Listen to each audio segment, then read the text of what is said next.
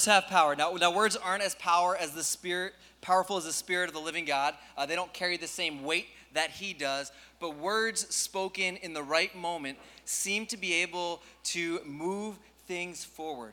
They create momentum and movements. Uh, think about the words that get penned down. We hold these truths to be self evident that all men are created equal, echo throughout the ages. Uh, maybe it's the cry of William Wallace and his freedom cry heard around the world. Clearly, if you saw the movie, it echoed throughout creation. Or maybe the words of John Knox in the same country crying out, Give me Scotland or death. The words of Martin Luther King Jr., I have a dream, still echoing back and have created a movement and captured the imagination of millions since the day they were spoken or in a galaxy far, far away, has shaped almost an equal amount of followers uh, who are captured by their imagination uh, and love and intensely shape much of their life around those statements. Uh, the words that we're going to look at today find themselves in a unique context. Uh, the words that we're going to look at today aren't the start of something, they're the continuation of something. Just like each of those wo- words that I spoke were not the start of something, but they were spoken in a moment where it captured the imagination and the affection and rightly oriented people towards a movement that forever shaped history. Uh, for those of you that are new, we've been going through a series called The True Story of the World, where we've taken story by story, uh, starting in creation, and we're making our way all the way through to new creation. Now, we haven't hit every story along the way, but we're hitting some of the highlights to show these are the stories, the small parts that make up the great story of God. And we got to the point in the story where some incredible things that have happened that have forever shaped all of world history. Uh, last week in our study, Jesus died. He was murdered by the religious and the Romans uh, because he claimed to be the Son of God. And so he was murdered on a cross. And at the moment when things seemed most out of control, most out of whack with how they should be, God was absolutely doing exactly what he wanted to do in bringing rescue and redemption and healing and hope. It didn't seem like it when the sky went dark. It didn't seem like it when the lightning struck. It didn't seem like when the blood was dripping down the side of Jesus. It didn't seem like it when his hands were out. But in that cry, it is finished, something forever changed. And in his death, he was victorious. Our king reigns from a cross. But he didn't stay dead. Three days later, he rose again, bringing a new creation with him, dragging it out of the future and planting it right in the middle of history. And that's what we looked at last week. So if you want to go back and catch the audio, that's what took place. And so in our story, then, he gathers together with his disciples. He's back, and we're having to fast forward a little bit. We're in Matthew 28, like I said. And I want to read this text because these words, uh, uh, stick with me, and I'm glad we're here together for this. These words have launched out movements of missionaries for the last millennia. And that's not an exaggeration. Now, if you study your Bible and you look at it chronologically and missionally, you're like, this is not the only time the Bible talks about mission. And if that's where you're at, I love you. This is not, Matthew did not create mission, but this moment catalyzes something powerful. And so we're going to look at it together. Uh, would you guys read with me? I'm going to read the whole thing, and then I'm going to chop it up pastor style. Verse 16. Then the 11 disciples went to Galilee, to the mountain where Jesus had told them to go. When they saw him, they worshiped him, but some, what? Doubted. That means everybody's welcome there.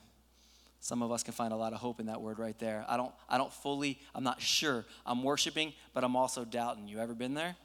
You're welcome in this crew.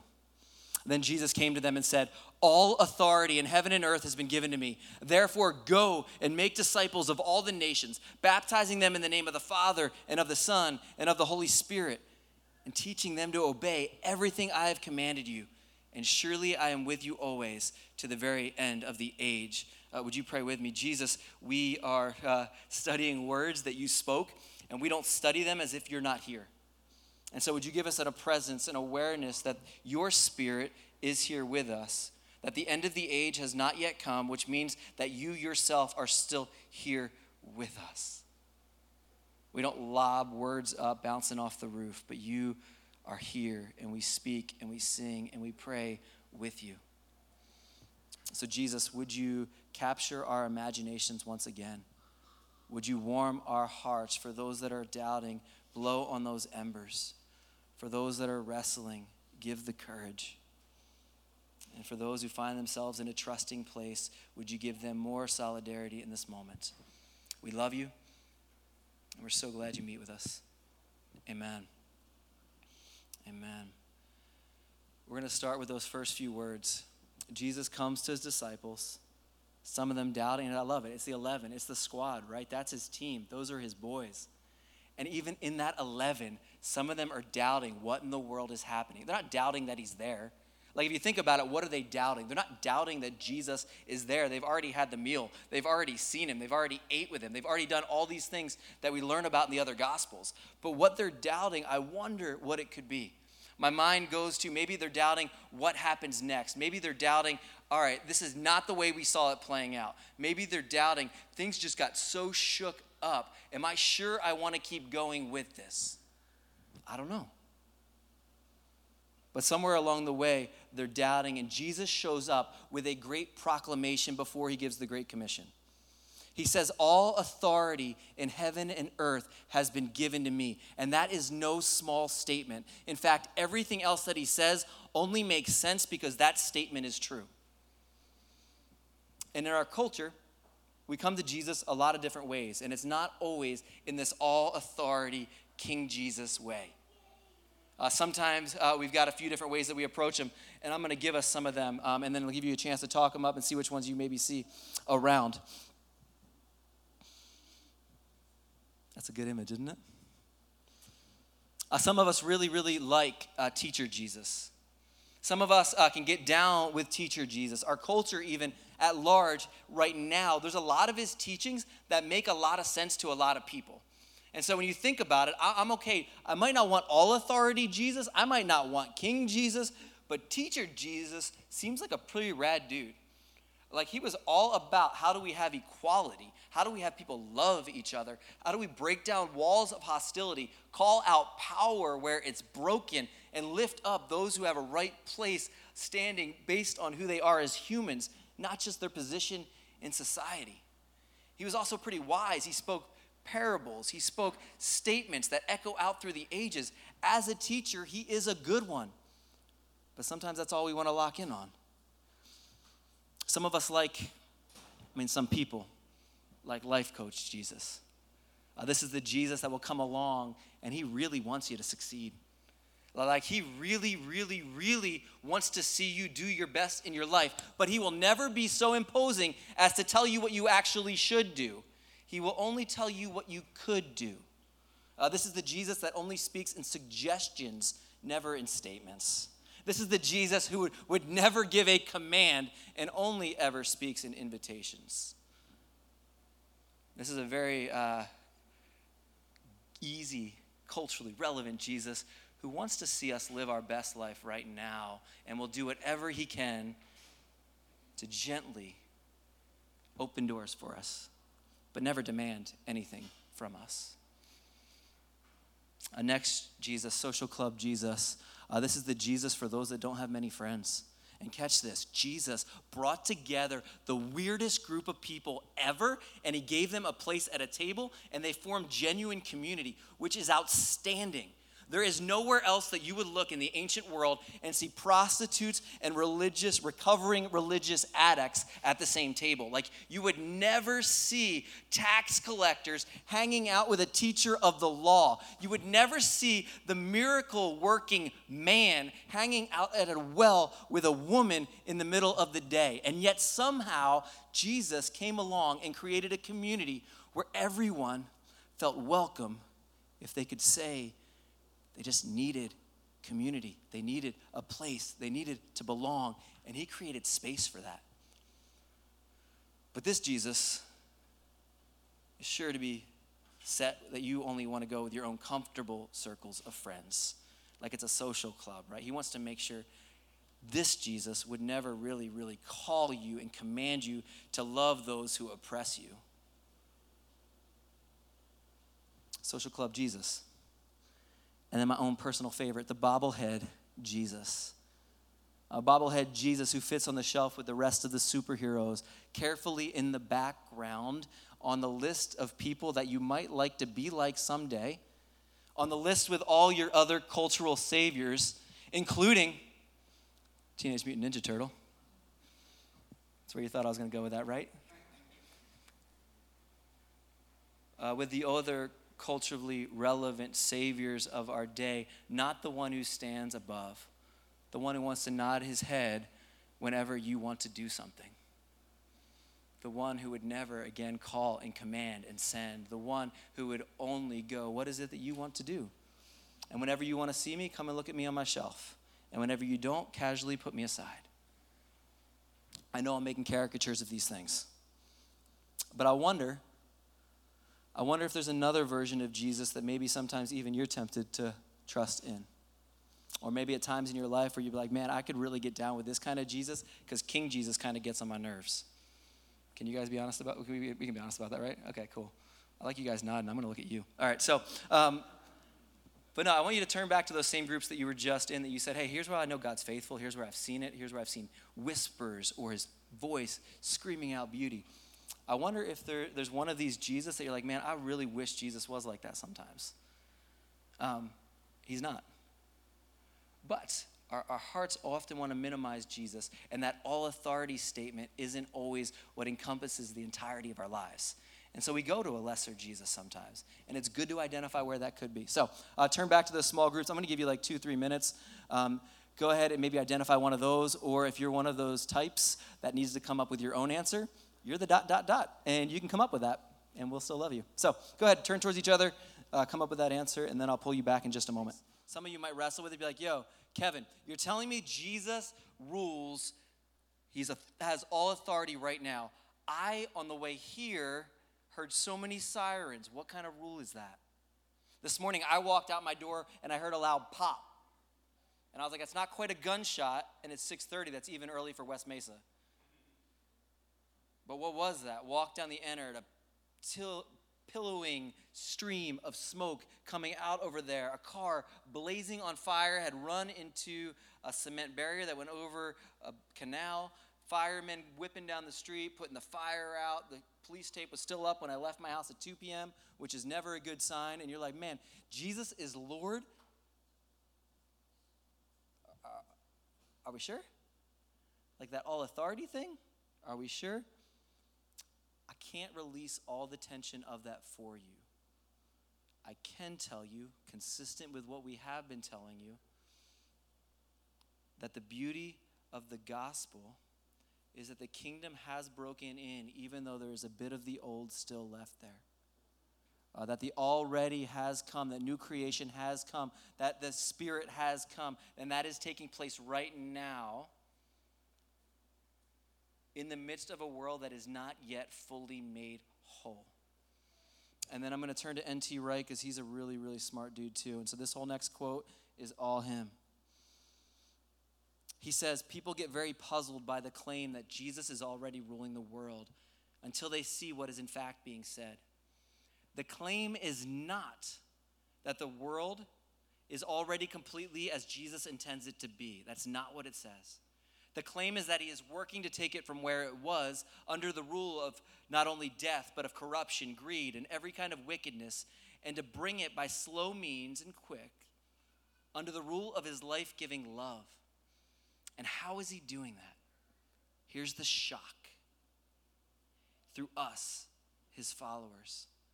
The project only goes forward insofar as Jesus' agents, the people he has commissioned, are taking it forward. The daily experience that people have of the inbreaking kingdom will depend whether or not we take the next part of these verses seriously. That doesn't mean Jesus reigns less, but it means your neighbors may see it less. It doesn't mean that it's any less true, but whether or not they see it tomorrow depends if you follow through. So Jesus' words continue on. Therefore, Go and make disciples of all the nations, baptizing them in the name of the Father and of the Son and of the Holy Spirit, and teaching them to obey everything I've commanded you. And surely I am with you to the very end of the age. Uh, Jesus here is giving his disciples new identities and some actions. And this shouldn't surprise us because God has been doing this all throughout the story as we've learned it. I want you to hang with me. We're going to go through all the acts of the story pretty quickly. But God has in every single act of the story affirmed identity and given action. And the two are not in competition. Because we've been doing this for a little while, uh, which comes first, identity or action in God's economy? Identity. We never earn the identity, but the identity always leads to an action. That difference will make all the difference in whether or not you live your life frustrated or free. Genesis 1. They're given an identity as children. Adam and Eve are called to be God's children, human beings, image bearers who reflect his, his glory to the world, reflect his image, and they're given a responsibility to cultivate the garden and all of its hidden potentials. There's an image bearing that is stamped on them, and there is a work that they are sent to do in community. We're on a time crunch, so we're going to move fast. In Genesis 3, in the rebellion, the X in the story. Adam and Eve do not reflect God. They choose not to do that. And instead of doing what God had sent them to do, they choose to serve themselves. And the world is placed under a curse because of it. They reject the identity that was given to them and do whatever they want to do. But God, who's rich in mercy, makes a promise to a man named Abram the story doesn't end when they screw up. He makes a promise that through a people, all the world will be blessed. He tells those people, Israel, You are my children. You are my beloved people. All throughout the Old Testament, God calls Israel by name. He says, My son, my child, you are my people. You're a royal priesthood. You're a chosen nation. All this language, which is beautiful. And then he calls and commissions them out. He sends them out as a community to witness to a watching world just how good he is.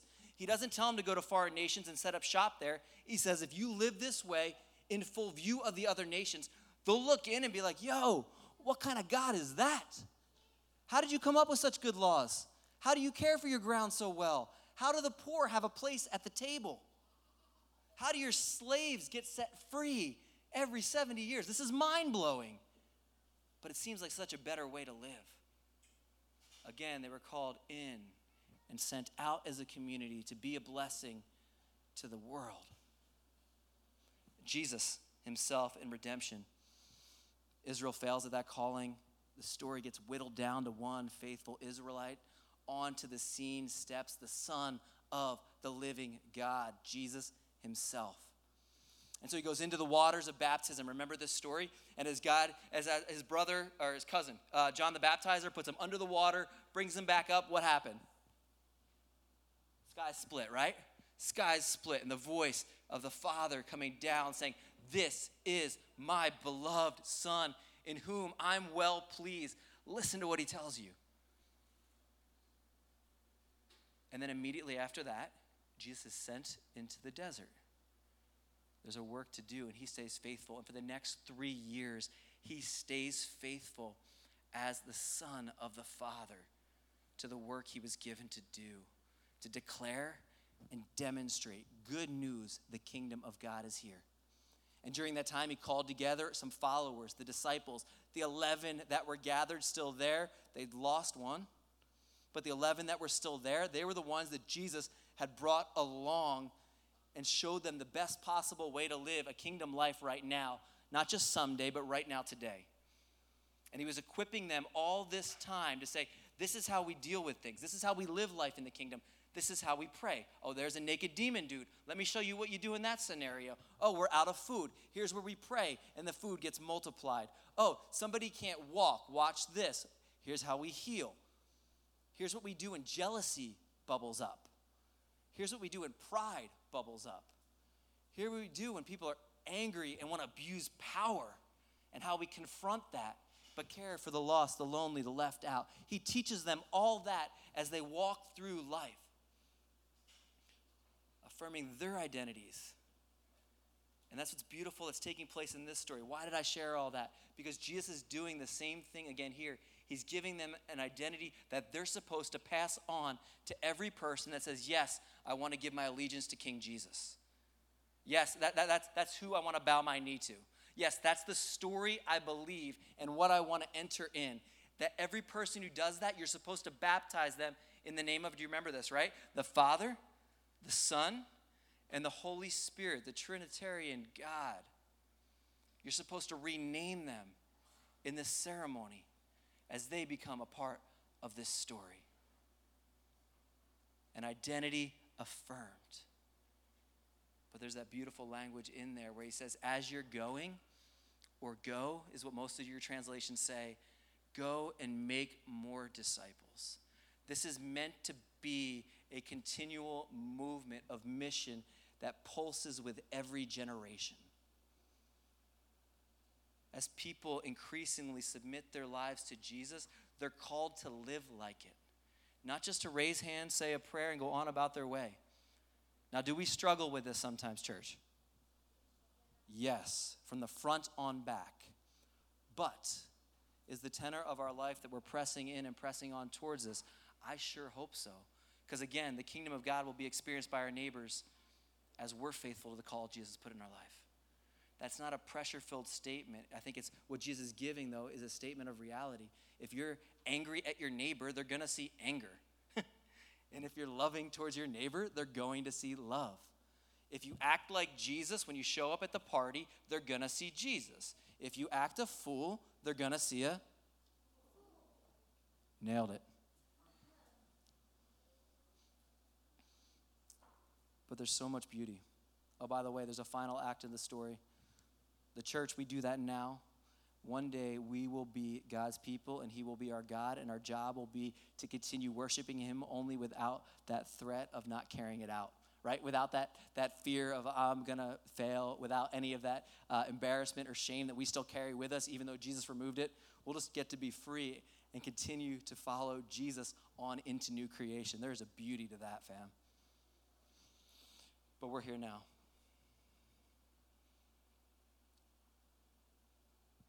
Something to notice is even just the quantity of the text. I, uh, I want to show you this because uh, I think it says something. Do you see the two bookends on there? He says, All authority in heaven and earth has been given to me. That's Jesus. And so this is what's true about Jesus, and it anchors you. Here's some work to do in the meantime, and that's your middle. And then he gets to the end and said, And by the way, or in lo, or remember. I am with you to the very end of the age. You get a Jesus authority and presence sandwich with which you live out this great commission. Don't forget that. Don't forget that. So, what is the work of being a disciple, of making a disciple? I'm going to give you two definitions. Uh, the first one is a disciple, or discipleship is the process of following the Spirit and learning to love like Jesus did and faithfully take up our role in God's story. Uh, that's my definition right now. You can steal it if you want it. I would more recommend you come up with your own um, and figure out what does it look like what are, the, what are the elements that, that god's pressing in on me right now the word discipled basically means apprentice so if you've ever worked a job where it was in the trades uh, you didn't just get licensed to go ahead and fix somebody's pipes if you're an electrician they don't just go oh you seem to know what you're doing here's a pair of pliers and some wires go deal with David's house. It'll be really good. You won't hear any hissing, popping, no firing. Just do it, right? But what do you do? You follow behind a master in that trade and you learn the ins and outs, both in the classroom and then also in the context of everyday life. As you watch them, learn from them, screw up, they help you. That's what apprenticeship is in the real world. Uh, that's also what it is in the world of the church. That we are to make apprentices who follow us as we follow Jesus. And each part of that matters. It's, it's we're learning. This isn't something any of us have on lock. Of learning to follow the Spirit. The Spirit of the living God is the one who directs us. In learning to love like Jesus did. Why do I have that? Because I think a lot of us want to say, like, learning to obey what Jesus said. And if we love like Jesus did, we will obey what Jesus said. But there's a different emphasis. Do I love God? Do I love my neighbor? Do I love my enemy? Do I love this community? Those are the things Jesus commanded. What if that was our metric for whether or not we were being faithful? Am I learning to love like Jesus did? And faithfully take up our role in God's story. the disciples had a unique role. Some would say, These words weren't spoken to the church today, Kevin. These words were spoken some 2,000 years ago. Why are you saying it's for us? Because they were called to take their role in God's story, and the invitation and the call is for us to do the same. Simpler definition looks like this following Jesus and leading others to do the same. Following Jesus and leading others to do the same. Whole people, wholly following a holy God meaning your head, your hands, your heart, your mind being captured with a better story, your heart being shaped with new loves, your hands having new activities. That's what it looks like as we follow Jesus in his kingdom. The work that he gave us to do, it breaks down in that text. And if you were reading along in that, you saw it. He said, Go and make disciples. Okay, I want to go make apprentices of Jesus. How am I going to do that? You baptize them into this new story. Uh, you baptize them in the name of the Father, the Son, and the Holy Spirit. Those names make no difference if you don't have the rest of your Bible to look at. If you don't know the rest of the story, those names mean very little to you. But if you have the rest of the story, there is beauty and power in that. You are changed from who you used to be to who you now are. And there is a freedom in that that is beyond compare. Baptizing them in the name of the Father, the Son, and the Holy Spirit teaching them to obey everything I've commanded. There is communication that must take place. And very often, this is the process of not just making disciples, but maturing them, seeing them grow up. The goal is not to have an orphanage of a bunch of little small people who raise their hand one day and then keep coming back because you feed them the meal. The goal is to raise up and send out, just like the goal is with any kids. So, kids, the goal is not that you are living with your parents when you're 45. Parents, I know some of you have attachment to your kids, and so I gave it a long on ramp. 45, you should be out of the basement. But the goal is that they're raised up and they're able to then have families of their own that you can actually, I'm told, enjoy as well. And you give them back and they're doing that work and it goes on, right? So making, maturing, and then multiplying is the dream. This is for a family, but it's also for discipleship. That spiritually we see people raised up and sent out, growing up and going out. Baptize. And what I, w- I want to encourage us with that is if, as a church, as a family, if we're going to fail, let it, let it be that we're failing at this effort to live out this command, to go and make disciples. I don't think we can, if that's our aim. But if we're going to say, like, hey, something, that's what we want to do. We want our mark in our city for the short time that we're here to be that we loved people well because we learned it from Jesus. And that we taught others how to follow him as the Spirit gave faith to their hearts. We brought them in, welcomed them to the table. That we were able to see people baptized in the name of the Father, the Son, and the Holy Spirit. And they lived a new story instead of the old story they had before Jesus. That's what we want to see take place. And so we're asked the question, well, how did the first century church do with that though? That was that was the command, that was the commission, that was what they were told. How did they do it that? Let me read you a chunk of text that describes how they did it that. And then at the end of that, imagine what would happen if in your city they said the same sort of things. Whether that's Mesa, or where you live in Detroit, or San Antonio, or Apache Junction, or wherever you're at. This was written of early Christians. For Christians cannot be distinguished from the rest of the human race by country or language or customs. They do not live in cities of their own. They do not use a particular form of speech. They do not follow an eccentric manner of life. This doctrine of theirs has not been discovered by the ingenuity or deep thought of inquisitive men, nor do they put forward a merely human teaching as some people do. Yet, although they live in Greek and barbarian cities alike, as each man's lot has been cast, and follow the customs of the country in clothing and food and other matters of daily living, at the same time they give proof of the remarkable and admittedly extraordinary constitution of their own commonwealth. So they look the same as everybody else, they talk the same as everybody else, they eat the same as everybody else. They're a part of this city wherever they ended up landing, whether they were wealthy or poor, they're still there. It's true that they're in the flesh, but they do not live according to the flesh. They share their board with each other, but not their marriage bed. Uh, they share their house, but not their bedroom, which is a distinction in the Roman world and yours. They busy themselves on earth. but their citizenship is in heaven. They do they obey the established laws, but in their own lives they go far beyond what the laws require. They love all men and by all men are persecuted. They are unknown and still they are condemned. They are put to death yet they are brought to life. They are poor and yet they are made rich. They are completely destitute yet they enjoy complete abundance. They're treated by the Jews as foreigners and the enemies and are hunted down by the Greeks. And all the time, those who hate them still find it impossible to justify their enmity. Nobody likes these people, but they live better than everybody else. The Jews want to hunt them down, the Greeks want to hunt them down, but nobody can really point to the reason why because the way they live is so remarkable that people looking in would say, I don't get it, I don't understand it, but it's real. That's how they did in following out that great commission. How will we do in the moments we're given? I pray we're a church who lives as those who are called to Jesus, called by Jesus, and then sent with Jesus. When that's on the forefront of our brain, it shapes the way we live.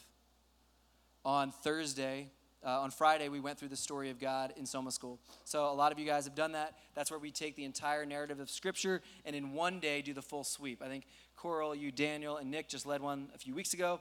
Um, and so, different people in Missio have gone through this at different times. There's something powerful about when you do that, right? It starts to shape your imagination. I liken it to when I used to play a lot of video games. Uh, and, and if you ever play any violent video games, you shouldn't because they shape your brain. Um, but when you do, you start to see everything through that lens, don't you? Like when you play GTA, you started seeing everything as a car to jack, right? You can say amen in here. All right. When you play Call of Duty, you're looking for sniper perches, if you're that kind of guy. When you stay in the story of God, you start to see this as an arena where the true and living God is at work right now, not just someday. So I'm driving home after doing the story of God uh, and I get to the corner by my house. I'm about to turn right. I've got people already at my house because uh, they beat me there because I'm slow. Um, and so I'm about to turn in, and I, and I stop at the stoplight and look out my window, and there's somebody holding a sign. And there's a lot of people in Phoenix who hold signs, aren't there? And I don't stop at every single one. I don't talk to every single one. But I looked down at the sign and looked up at her eyes, and her eyes looked like they were about to break. And so I hit the window. Normally, I don't hit the window. But what was going through my head, and this is the point of the story, was to say, man, I think Jesus would do something here. Because I just learned about them for eight hours. I just looked at a world where when people come to you in need, here's how you respond, even if it's inconvenient. And then I reached for my wallet and realized I had no cash. And then what goes through my head is uh, Peter and John when they're in Acts, I kid you not, and they go, I don't have any silver and gold, but here's what I have. Like, in the name of Jesus, get up and walk. And like the lame dude walks. And I'm like, she's already walking. Thank you, Jesus. I'm not trying that. But what I do have is a home that I could probably go to and find cash. So I drive, I'm like, hey, I will be back. I don't have any cash. And in her broken English, she was from Armenia, she said, I will be here when you get back. And so that's like the double down, right? You better come back. Like, girl just said she was going to be there. So I drive home, and then I realize that we spent the last of our cash on Caden's last haircut. Because his barber takes cash. And so uh, Chuck actually looks, he's like, You all right? And I was like, I was just trying to find some cash, see if Kay had some. She brought two bucks out. He goes, Oh, here's what I have, right? And he pulled out of his pocket the money that he had and put it there and gave it to me. And so then I drove back around to this woman who's still on the side of the road, still waiting. I talked to her a little bit about her story. She hadn't realized that the hotel was going to bump her rate up on the weekend because they do that around here. Like you're cruising along at 60 bucks a night, then all of a sudden you're at 150 and you're like, what in the world? Do I move all my stuff out my family or do I try going on the side of the road to get some cash? I was able to talk with her. She asked me to pray for her. And I repeated it back in English to make sure I wasn't about to do something really weird. But when I said I was a pastor, she asked if I prayed for her. And I had a moment where I prayed for her, prayed for her family, was able to give her the contact information for who we are as a church. Uh, fam, I kid you not, I would have driven straight by that had I not spent that day soaking in the story had I not had the eyes of Jesus because I'd been looking at Jesus and who he is and what he does and what it looks like to live as his disciple in the world. If I had not been doing that all day, I guarantee my window would have stayed up. I would have made the turn. I would have had my movie projector set up a little bit earlier. but I would have missed out on the moment that God had for me. Friends, we are called to Jesus. We are rescued by Jesus. And then we are sent with Jesus to make disciples. We do it with authority because he's given it to us. When you go out in the authority of the king, there is nothing that you cannot do. We do it with urgency, not anxiety. Those are very different words. It is a pressing mission, but the power lies in Jesus, and so we don't have to struggle to do it in our own strength.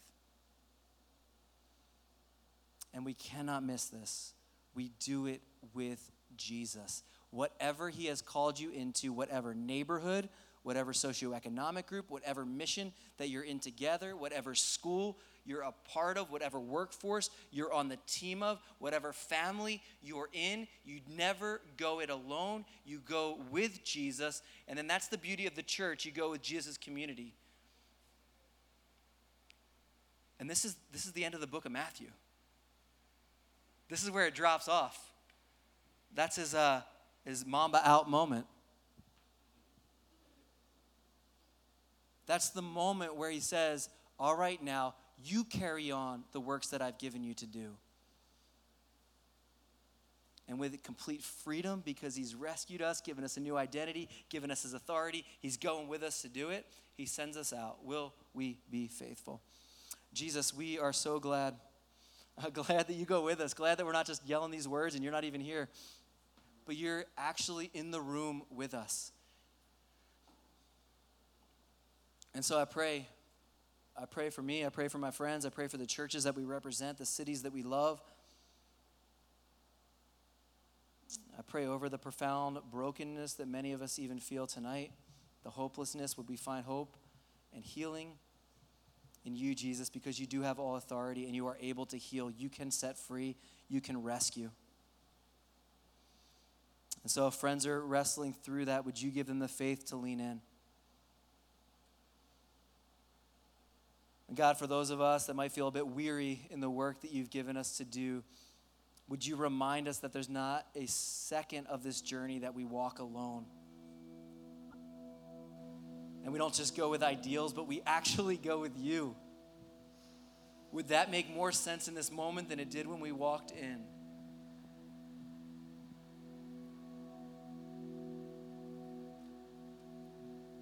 Jesus would we never forget that this is what you've called us to? Not comfort, not an easy life, but a life spent with you. We ask this in your name and by the power of your Spirit. Amen.